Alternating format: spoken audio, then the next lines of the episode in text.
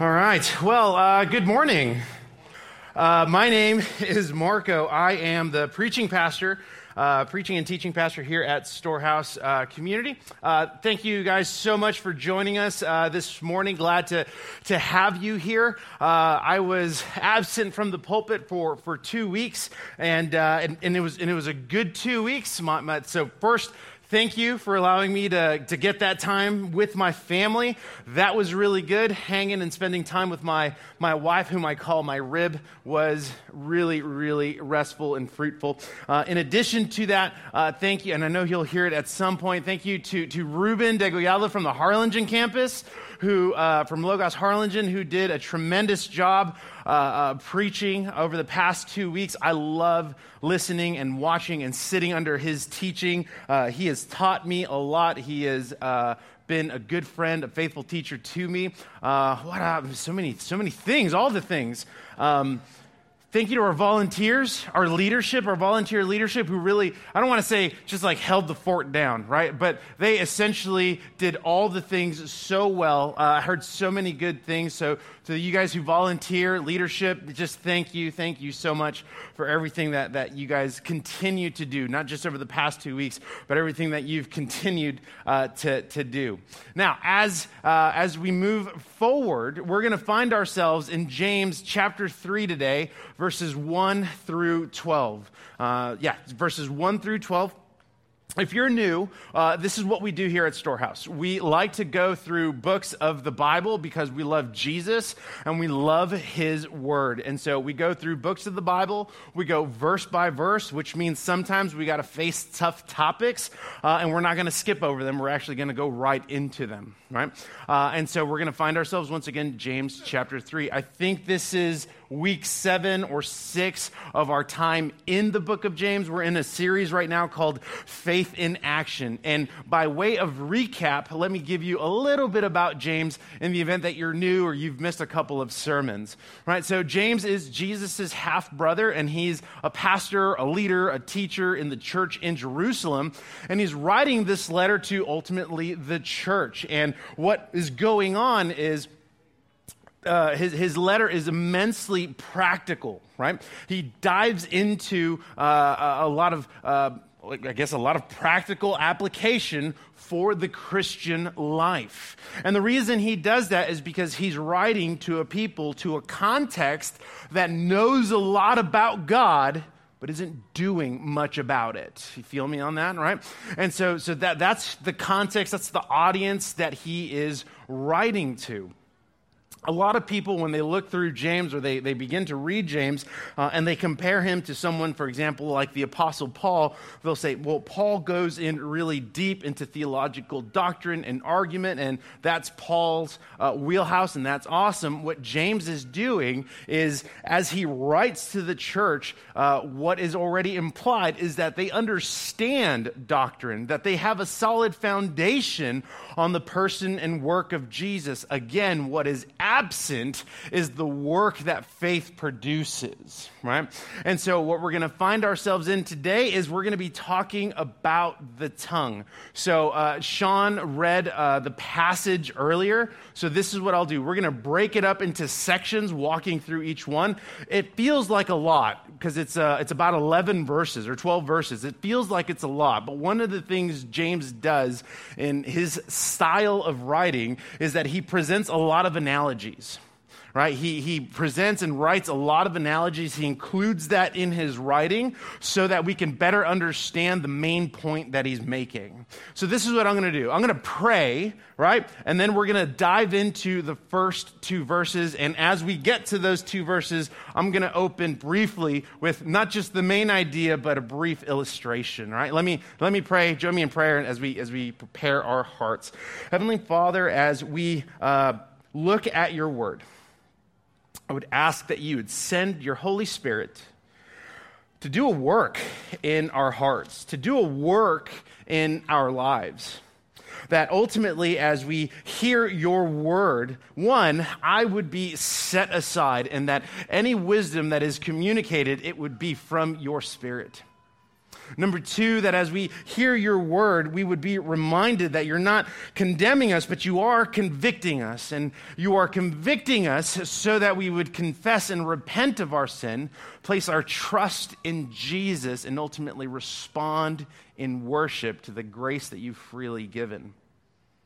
Lord, I also pray for things that are going on outside of our time right now. Things like lunch, things like uh, uh, family occasions, uh, things like maybe even work. Lord, I pray that those things, while important, would not be the priority right now. That we would place our hearts and our attention directly to our time in worship together as a family.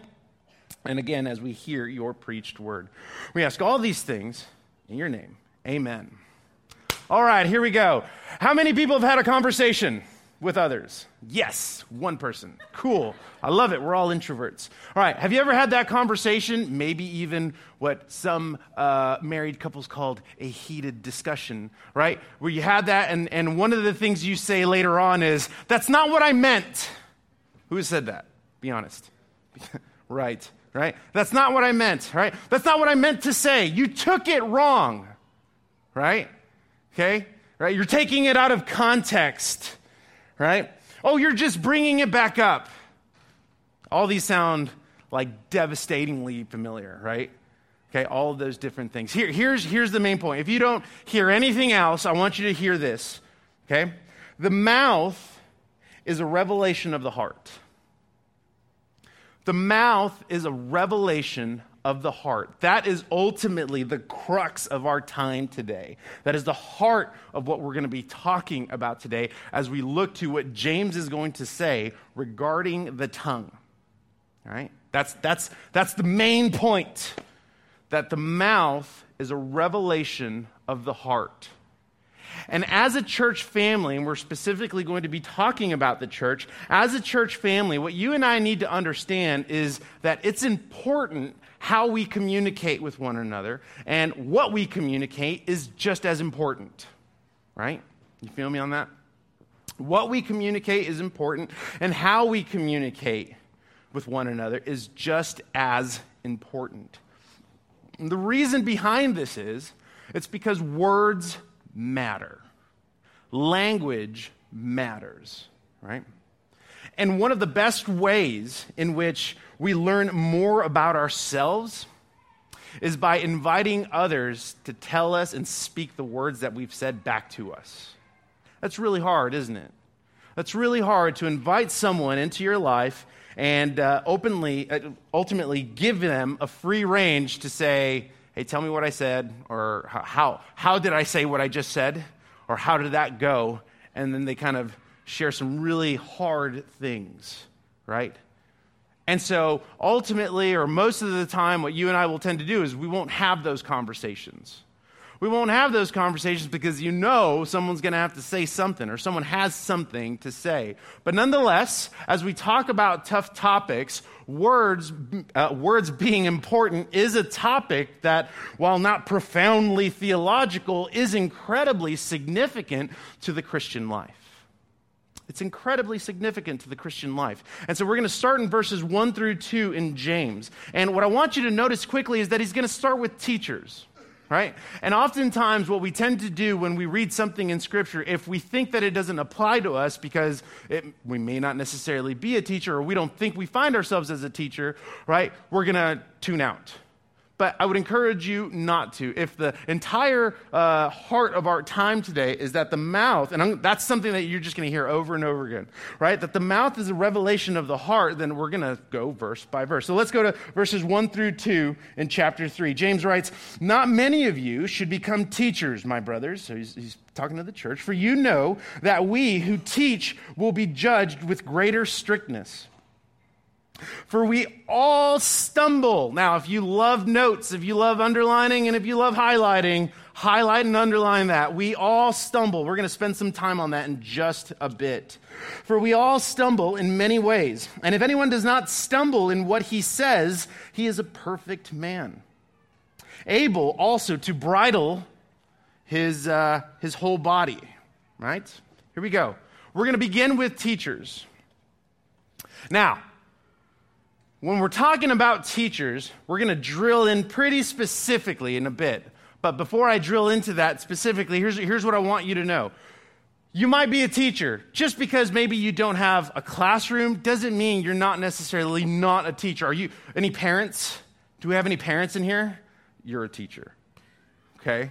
You're, you're a teacher. Any, any big brothers, big sisters, older, older siblings? You're a teacher. Okay?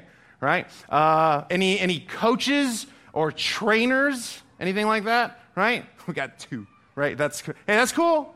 That's awesome, man. That, you're a teacher. Right? Uh, community group leaders. I know some aren't, aren't here today. Community group leaders. You're a teacher. Deacons. You fall into some teaching capacity. Right? The truth of the matter is that there's a lot of, there's this giant category of teachers. And James starts with teachers because I think, or I think the reason he starts with teachers is because the words teachers have have big impact and great influence. Right? Teachers have a significant impact and have a significant influence in those that they are ultimately teaching. Right? Like, for example, uh, my, my dad, my pops, right? Uh, he's been a teacher, he's a Spanish teacher uh, for 46, 44 years now, right? Like he's still in the game, doesn't want to retire. But I remember, I remember uh, being a kid, right? And there was only like two HEBs at the time, and the, one of them was it had just moved to the one on Ware Road, if you guys know what I'm talking about.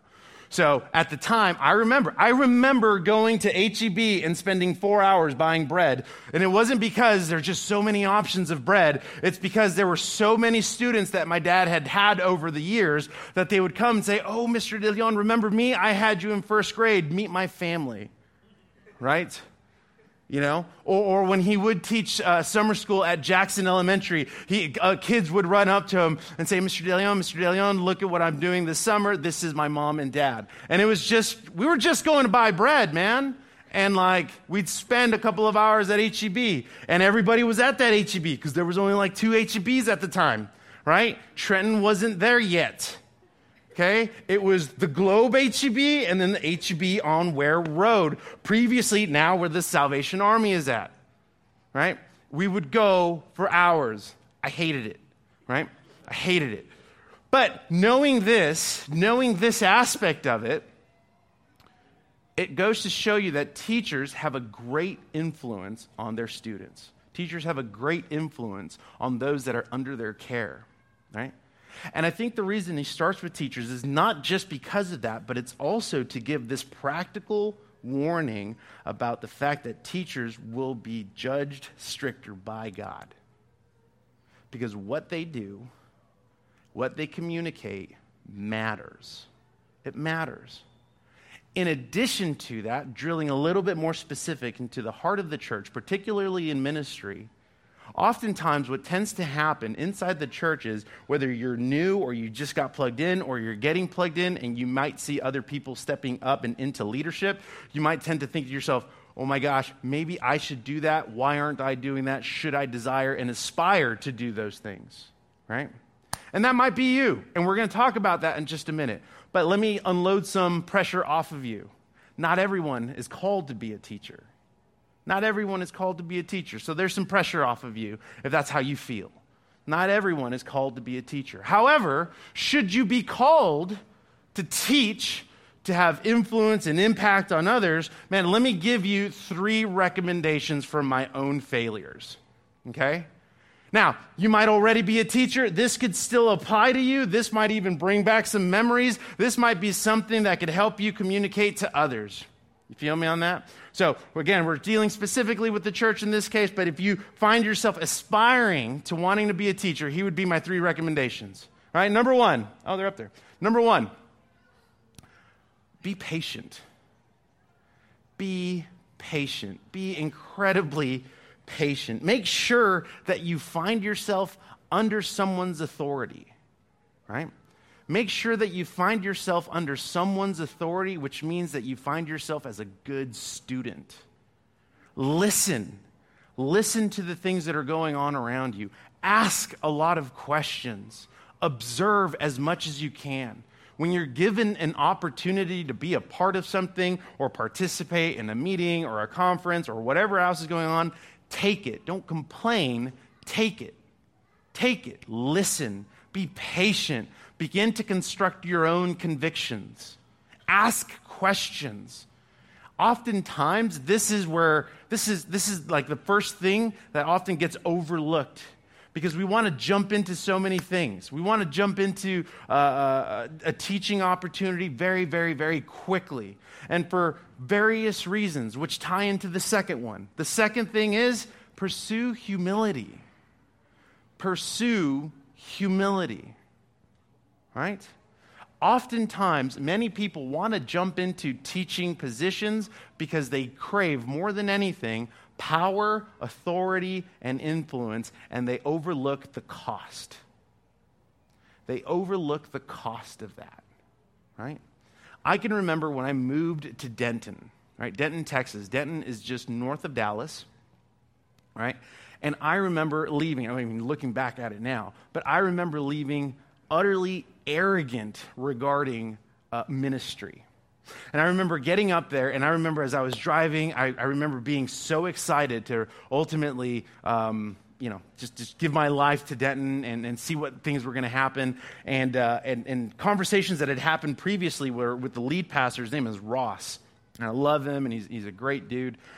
And, uh, and Ross would tell me, man, the areas that we're really hurting on is, is, is discipleship and leadership development and, and planting groups. And I was just like, oh man, that's like music to my ears. Like, that's what I want to do. That's what I know God's calling me to do. So here I go. I moved to Denton. And I remember going to Denton being so arrogant and prideful. I remember thinking to myself that I was going to show these dudes what it was going to look like to actually plant a church. And God stripped everything from me in that season for the longest, what I thought was the longest time, I hated Denton because God was using Denton and the people of Denton, right, to bring me to my knees. And everything was stripped. Finances were stripped. I had a business that was ultimately going to be supporting me while I was there. Uh, finances fell through with that. That wasn't as successful as it was planned. Things weren't going well. Here I am finding myself with uh, an undergrad degree working at a vitamin shop, trying to raise funds, and then eating at St. Andrew's Presbyterian Church at their soup kitchen. Right?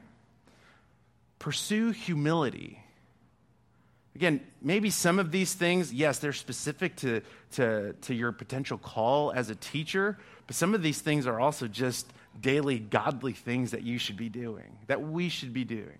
But moving back to the teachers, here's the third recommendation. The reason I believe that you should be patient, the reason I believe that you should pursue humility is because of the reality that not only will you be judged stricter by God, but you will be criticized by others. You will be criticized by others. See, in terms of being judged by God, there is this heavy responsibility that, that teachers walk around with. There's a, there's a heavy, weighty responsibility that I walk around with, um, particularly when, when I became a pastor and, and now uh, being um, privileged to, to, to lead our, our church, right, until other dudes come on board. Um, but apart from that, it's, it's, there's a weighty responsibility. And in addition to that weighty responsibility, it means that you and I are going to be criticized by others. Um, I've, I've, I've, been told that you should, uh, a rule of thumb is uh, if, if you want to know if you're disliked, take 5% of, you know, uh, your classroom, take 5% of your church, take 5% of, of, uh, of your students, and that's how many really don't like you, right? So there's going to be this criticism that comes with it because you're not always going to be liked. And that's, that's, that's heavy. And it's going to take us into something else in a bit. And I, wa- and I wanted to make that point. I wanted to make that point specifically to you, the church. And we'll talk about that in just a bit. But those would be my three recommendations that you need to understand, you need to pursue, and that you need to think through. Number one, be patient. Number two, pursue humility. And number three, not only are you going to be judged by God or judged stricter by God, um, you're also going to be criticized by others. And it leads us into verse two. Right? It leads us into verse 2 when he writes, where are we? Here we go. Verse 2, where he says, For we all stumble in many ways, and if anyone does not stumble in what he says, he is a perfect man, able also to bridle his whole body. Right? Let me, let me break it down really, really uh, simplistically.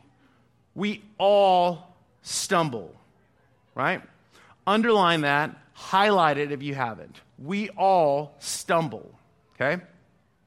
We all stumble. And sadly, oftentimes in the church, when others stumble, we're ready to throw rocks.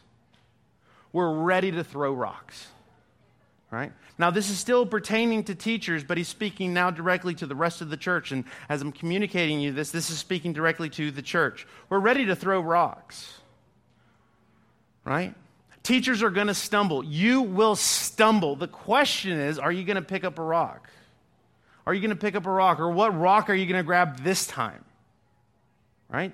What rock are you going to grab this time? If you, if you remember with me briefly, you can go back to John 8, where, where the woman was, was caught in adultery. And so they bring this woman before Jesus. And, uh, and, and the Pharisees say, you know, the law says that we should stone such a woman. And so Jesus says, all right, got it. Whoever is without sin can cast the first stone. Right? And what do those homies start doing? One at a time, they start dropping the rock and start walking away. And the only one who could throw a stone didn't. The only one who could throw a stone didn't.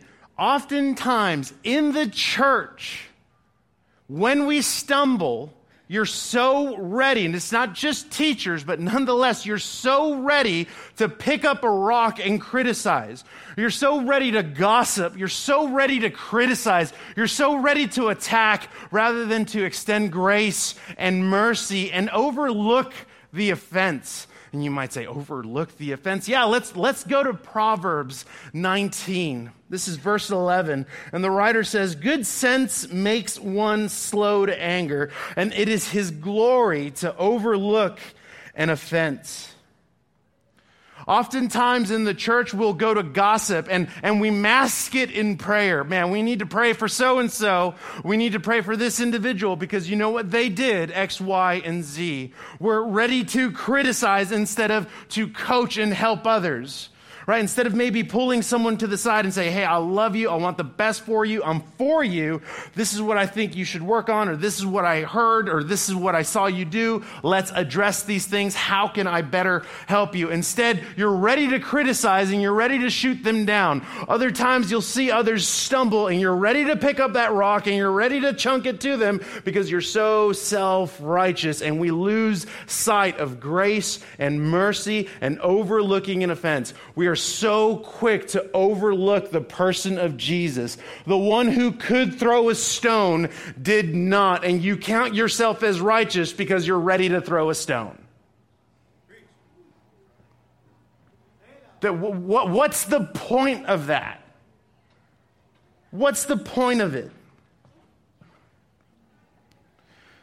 Words and language matter, but this is what's of greater importance and significance, and it's godliness. It's what we've been talking about. Now, this doesn't mean that you don't address things when I say to overlook an offense. That doesn't mean you don't address it, but there are some things that you need to let go of. There's some things simply, and you know whatever it is, you know what I'm talking about. Whatever the Holy Spirit is convicting you of right now, you need to let go of it. So that would be my first question to you. What rock do you need to drop? What rock do you need to drop right now? And drop it. And drop it, right? Instead, offer grace and mercy. Overlook the offense.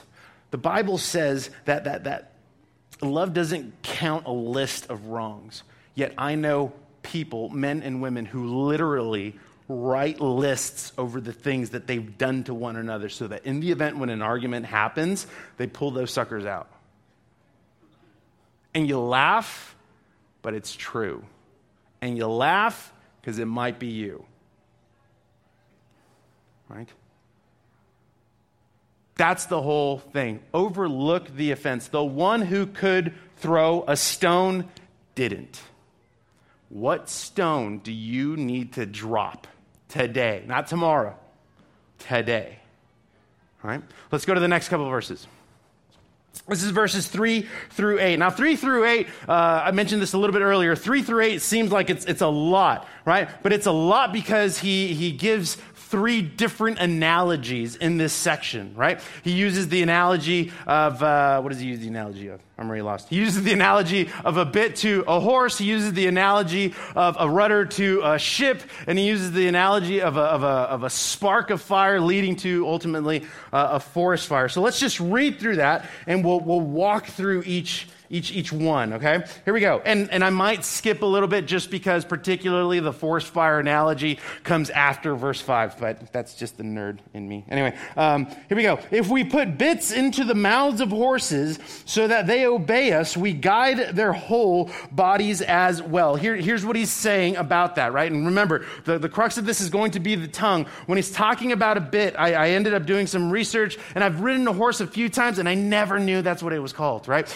And so when it comes to the bit, it's like this mouthpiece that gets put in the horse, and the one who is controlling the reins, right? I'm looking, I'm actually looking at James to see if I'm saying all this right. And so um, it puts it into the mouth of the horse, and the one who's controlling the reins, right, is the one who ultimately controls the horse. What I also read about uh, regarding the bit and the one controlling the reins is once the bit is inside the mouth of the horse, the person who's in the saddle, the person who's riding the horse, now doesn't just know what direction they're going to head in, but knows where the legs are. Like if one of their back legs is moving, it's, it's backstepping, and one of the front legs is moving forward, uh, where the shoulders are going to go. Like that's a lot of intricate knowledge from a bit right? But nonetheless, the point is that when the bit is placed into the horse's mouth, the horse is now tamed, the horse is now controlled. Next up, he goes on to say, uh, Look at the ships also. Though they are large, uh, though they are so large and are driven by strong winds, they are guided by a very small rudder wherever the will of the pilot directs, right? So, so here's what he's talking about regarding ships. That these ships are, are huge, like you think about like uh, uh, carriers or you think about just battleships. They're, they're ginormous, right? And they're often powered by this small rudder. Now, here's what I would say regarding that analogy. You might find yourself looking at the analogy of the bit and the horse, and you're like, I mean, I kind of get that, but I'm a city person. I've never ridden a horse. But maybe you went to history class a few times. And so you look at the analogy of a ship, really big and massive and strong, powered by a small rudder. That might be you, right? That's the one I associated myself first, because oftentimes what you tend to think is, man, I'm big and I'm strong and I'm good and I'm uh, disciplined, right? And, uh, this little thing is what powers you, and it's that little thing that once it's exposed to vulnerability will be the one that sinks you, right? Verse 5, he says, uh, So also the tongue is a small member, yet it boasts of great things. How great a forest is set ablaze by such a small fire. And the tongue is a fire, a world of unrighteousness. The tongue is set among our members, staining the whole body, setting on fire the entire course of life, and set on fire by hell. For every kind of beast and bird and reptile and sea creature can be tamed and has been tamed by mankind, but no human can tame the tongue. It is a restless evil full of deadly poison. In short, what he's saying in that section, he's saying, man, as humans, we've been able to tame all of these wild animals, but when it comes to the tongue, which is like a wild animal, we can't. We can't tame it right? So, going back to the analogies, we've talked briefly about two of them. When it comes to the forest fire, it's always a spark. It's a spark that sets it all off. Here are two things that I want you to know regarding those three analogies. Again, there's a lot of information, but I want you to take two things. I want you to walk away with two things regarding all three of those analogies. Number one, small things have big power. Small things have big power. Number two, when exposed, and this is more like of a practical thing, when exposed, none of those examples expected to cause as much damage as they did or as they do. Think about it. In those arguments, right? Let's go back to those statements at the beginning. That's not what I meant. That's not what I said, right? You don't expect it to do, you don't expect your words, you don't expect your tongue to do as much damage as it unfortunately does, right? And that's always the case. That's always the case when it comes to not expecting what's actually going to happen, right? And I'll give you two quick examples, two illustrations. The first one, and they're all regarding fire, I think. Well, yeah. So the first one, I remember I was I was 13 years old. My mom and dad left the house and I was home alone, right? And uh, parents are already like saying stuff. Anyway, uh, so my parents left the house, and I had a lighter. And I remember walking into the garage. I remember being bored, and there was this cardboard box up against the wall of the garage. And I remember lighting, and I say this told, like I am being honest. I am telling you the report that I told the fire marshal. Okay? And so, which kind of already gives it away, right? So I lit the corner of this box, like I lit it on fire, I guess, right? And, uh, and the doorbell rang, right? And I, so if, I don't know how to say it, like if, if this is the box, let's say this is the corner of the box, right? If that's the corner of the box, I pinched it and I scraped it, right? I scraped it off of my fingers. And I remember even seeing the black marks of, of the cardboard and the, the, you know, the fire and all that, right? There was no fire. You're on my side. And so I went, and it was my dad's friend. His name is Mike, and his wife, Julie. And so they came into the house and uh, he said, Hey, where, where's your dad? And I was like, Oh, they went to go run an errand. They'll be back in a couple minutes. And he said, Yeah, we'll just hang out. I was like, That's cool. Mike was always a real cool guy. And so we're, we're hanging out, and I'm, and I'm still messing with this lighter. And Mike says, Man, do you smell something burning? And I said, Oh, it's, it's the lighter. I've, been, I've just been messing with it. I keep messing with it. And he's like, Oh, I guess. And Mike wasn't too far away from me, so I mean, it kind of made sense. Julie was in the kitchen and she goes, No, I really do smell something burning. And then all of a sudden, the fire detectors start going off. And Mike and I get up, and there's two ways in my parents' house to get to the garage. And so we go separate ways. We open the doors, and this flame is, is on, on the wall that that box was on, right? And up on the ceiling. So above us is the, is the attic. On the other side of that wall was my brother and I, uh, our, our restroom, right? So this entire garage is, is like, it was like backdraft, right? And so uh, everything, nobody remembers that movie. And so um, everything is on fire. And I remember we open the garage, we go and grab the hose, and there's a fire extinguisher right there. And I was like, grab the hose. And so we're like trying to get this fire down, right? And we finally do. The fire department shows up, dudes bust out the axe. They like check to see the damage and all that. And I remember just sitting in my bedroom, just like cringing at what my dad was going to say. And, and Mike came in and he's like, man, you just need to own up to it. I was like, it was out. And, uh, and so the fire marshal comes in, or the captain, and, and he was like, hey, man, like, what happened? So I told him, I told him everything. I even showed him on my hand. And he was like, well, this happens. And I was like, I guess. Like, you get to go home. Um, and so so that happens, and my dad got on me and whatever. So here's that's not the point. The point, the point of it was it was a small spark, right? And I did not think it would lead to this huge fire. I did not think it was going to lead to the almost destruction of our house. Oftentimes, in those heated discussions, that's where you find yourself whether you're ready to throw that rock, man, or you're just ready to have a good point, right? You have no idea what kind of damage that's going to cause. Right? Furthermore, moving on to another quick example. These are the, the, the Wallow fires. I hope I'm saying this right, right? But the Wallow fires. The Wallow fires, it was a fire from May of 2011 to July of 2011 that was in Arizona and New Mexico, right? And this here, here's what I'll say about this one. This isn't the biggest or the greatest fire in U.S. history, but I wanted to find one that was set off by something small. You know what I'm saying? Right? And so the Wallow Fire, again, from May 2011 to July of 2011, set, uh, started in Arizona, carried its way to New Mexico. Uh, 538,000 acres were burned, 72 buildings were destroyed, 16 people lost their lives, and it was because some campers didn't put uh, campfire out correctly. Right? Now, do you think they intended for all of this destruction to happen? Right? There are reports. There were reports of people similar to, to me doing stuff in the woods that led to horrendous fires.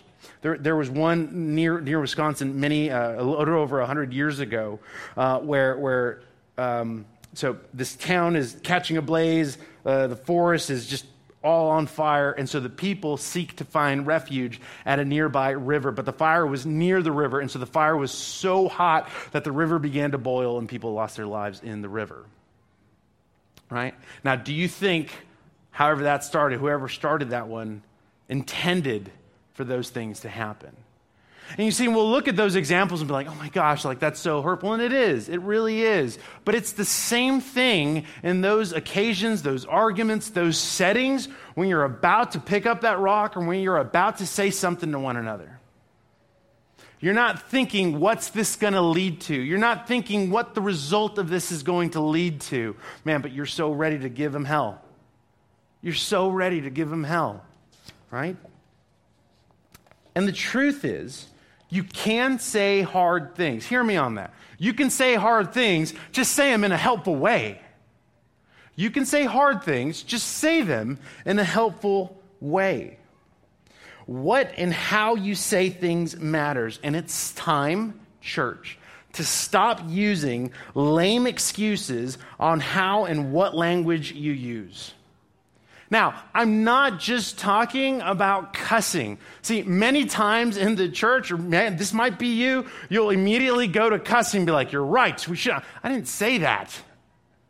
It doesn't have to be cussing. You don't have to cuss to tear someone down.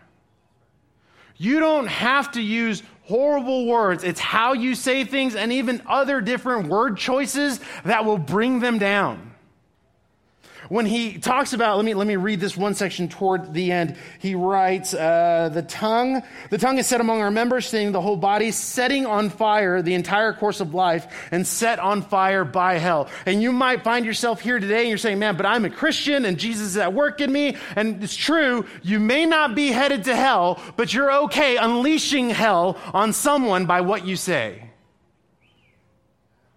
Right? And you're okay with that and you might use the banner of Christianity to mask it. You might say something like, Well, you just needed to hear it. And you might be even defensive right now. You might be really defensive right now. And you know how I know? Because I'm defensive. I'm defensive because when it comes to language, this is probably the thing that gets me in trouble the most. Right? Sometimes it's not what I say, it's how I say it and how I look when I say it. Right? And I get it. And, I, and here's the other thing I am not someone who would ever say that, man, I am this, this humble person. I love to steal Dave Kraft's, uh, not, it's not Dave Kraft, CJ Mahaney's quote uh, I am a proud person pursuing humility. This is the area that I, that I jack it up on the most it's in my language. It's, it's in how I say things. It's how I communicate to my son, how I communicate to my wife, how I communicate things even to our leadership. And what I love is that there are men and my wife and, and my son in my life who will pull me to the side and say, You're being a jerk. Right? Because this is what you've said. This is how you look when you say it.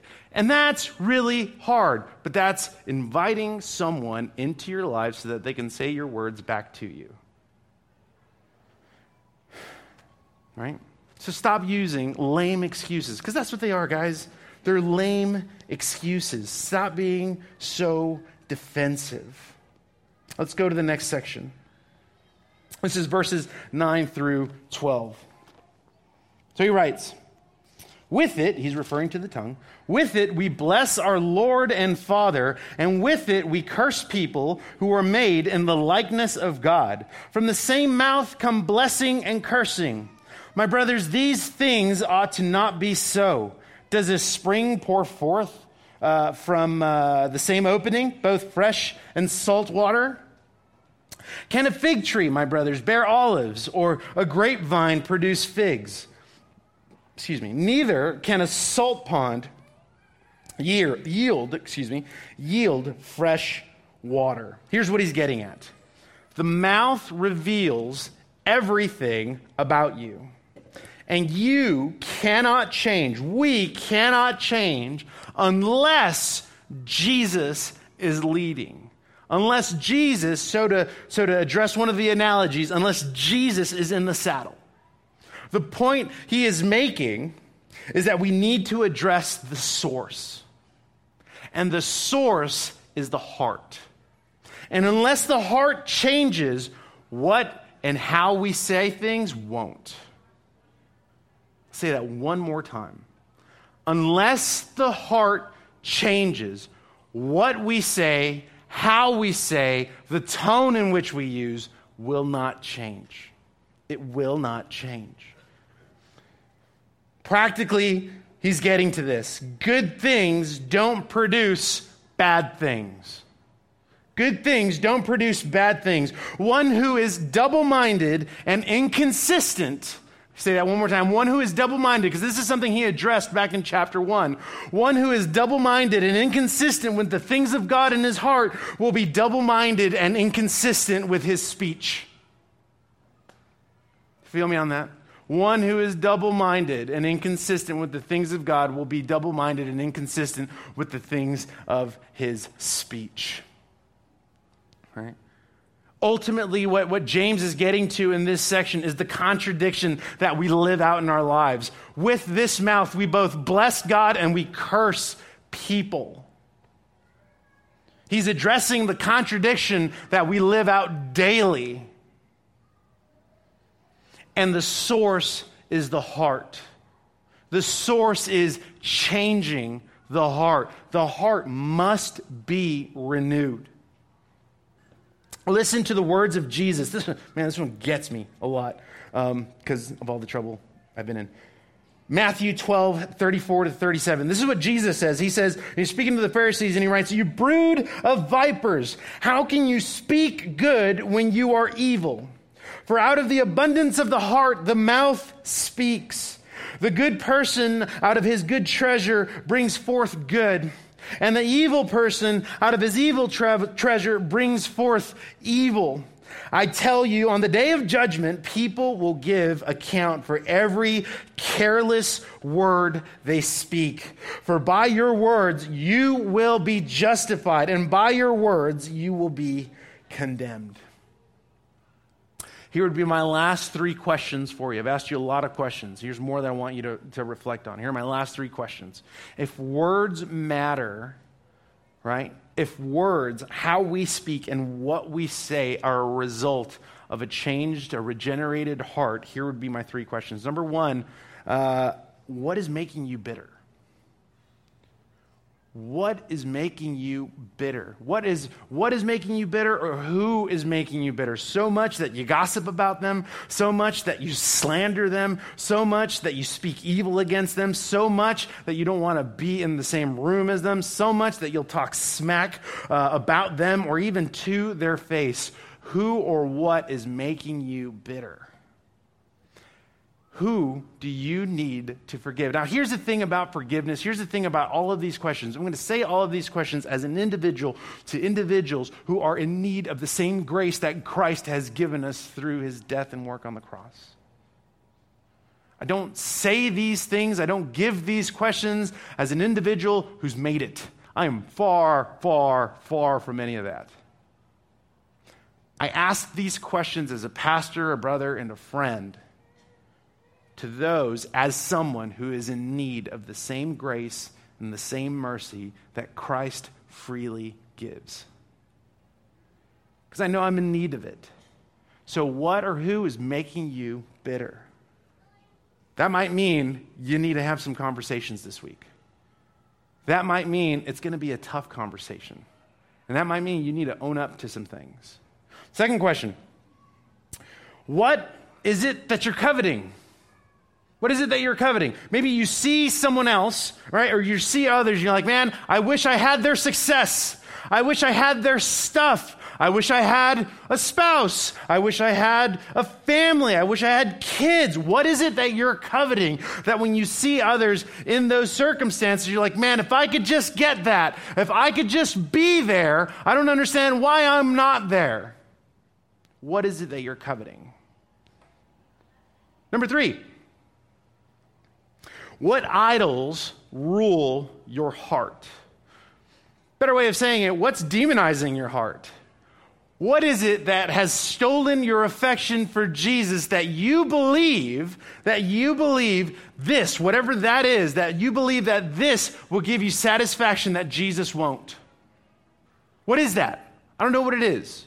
Maybe it's education. Maybe it's family. Maybe it's something that you think you just need to have because simply Jesus will not quench and satisfy that hunger.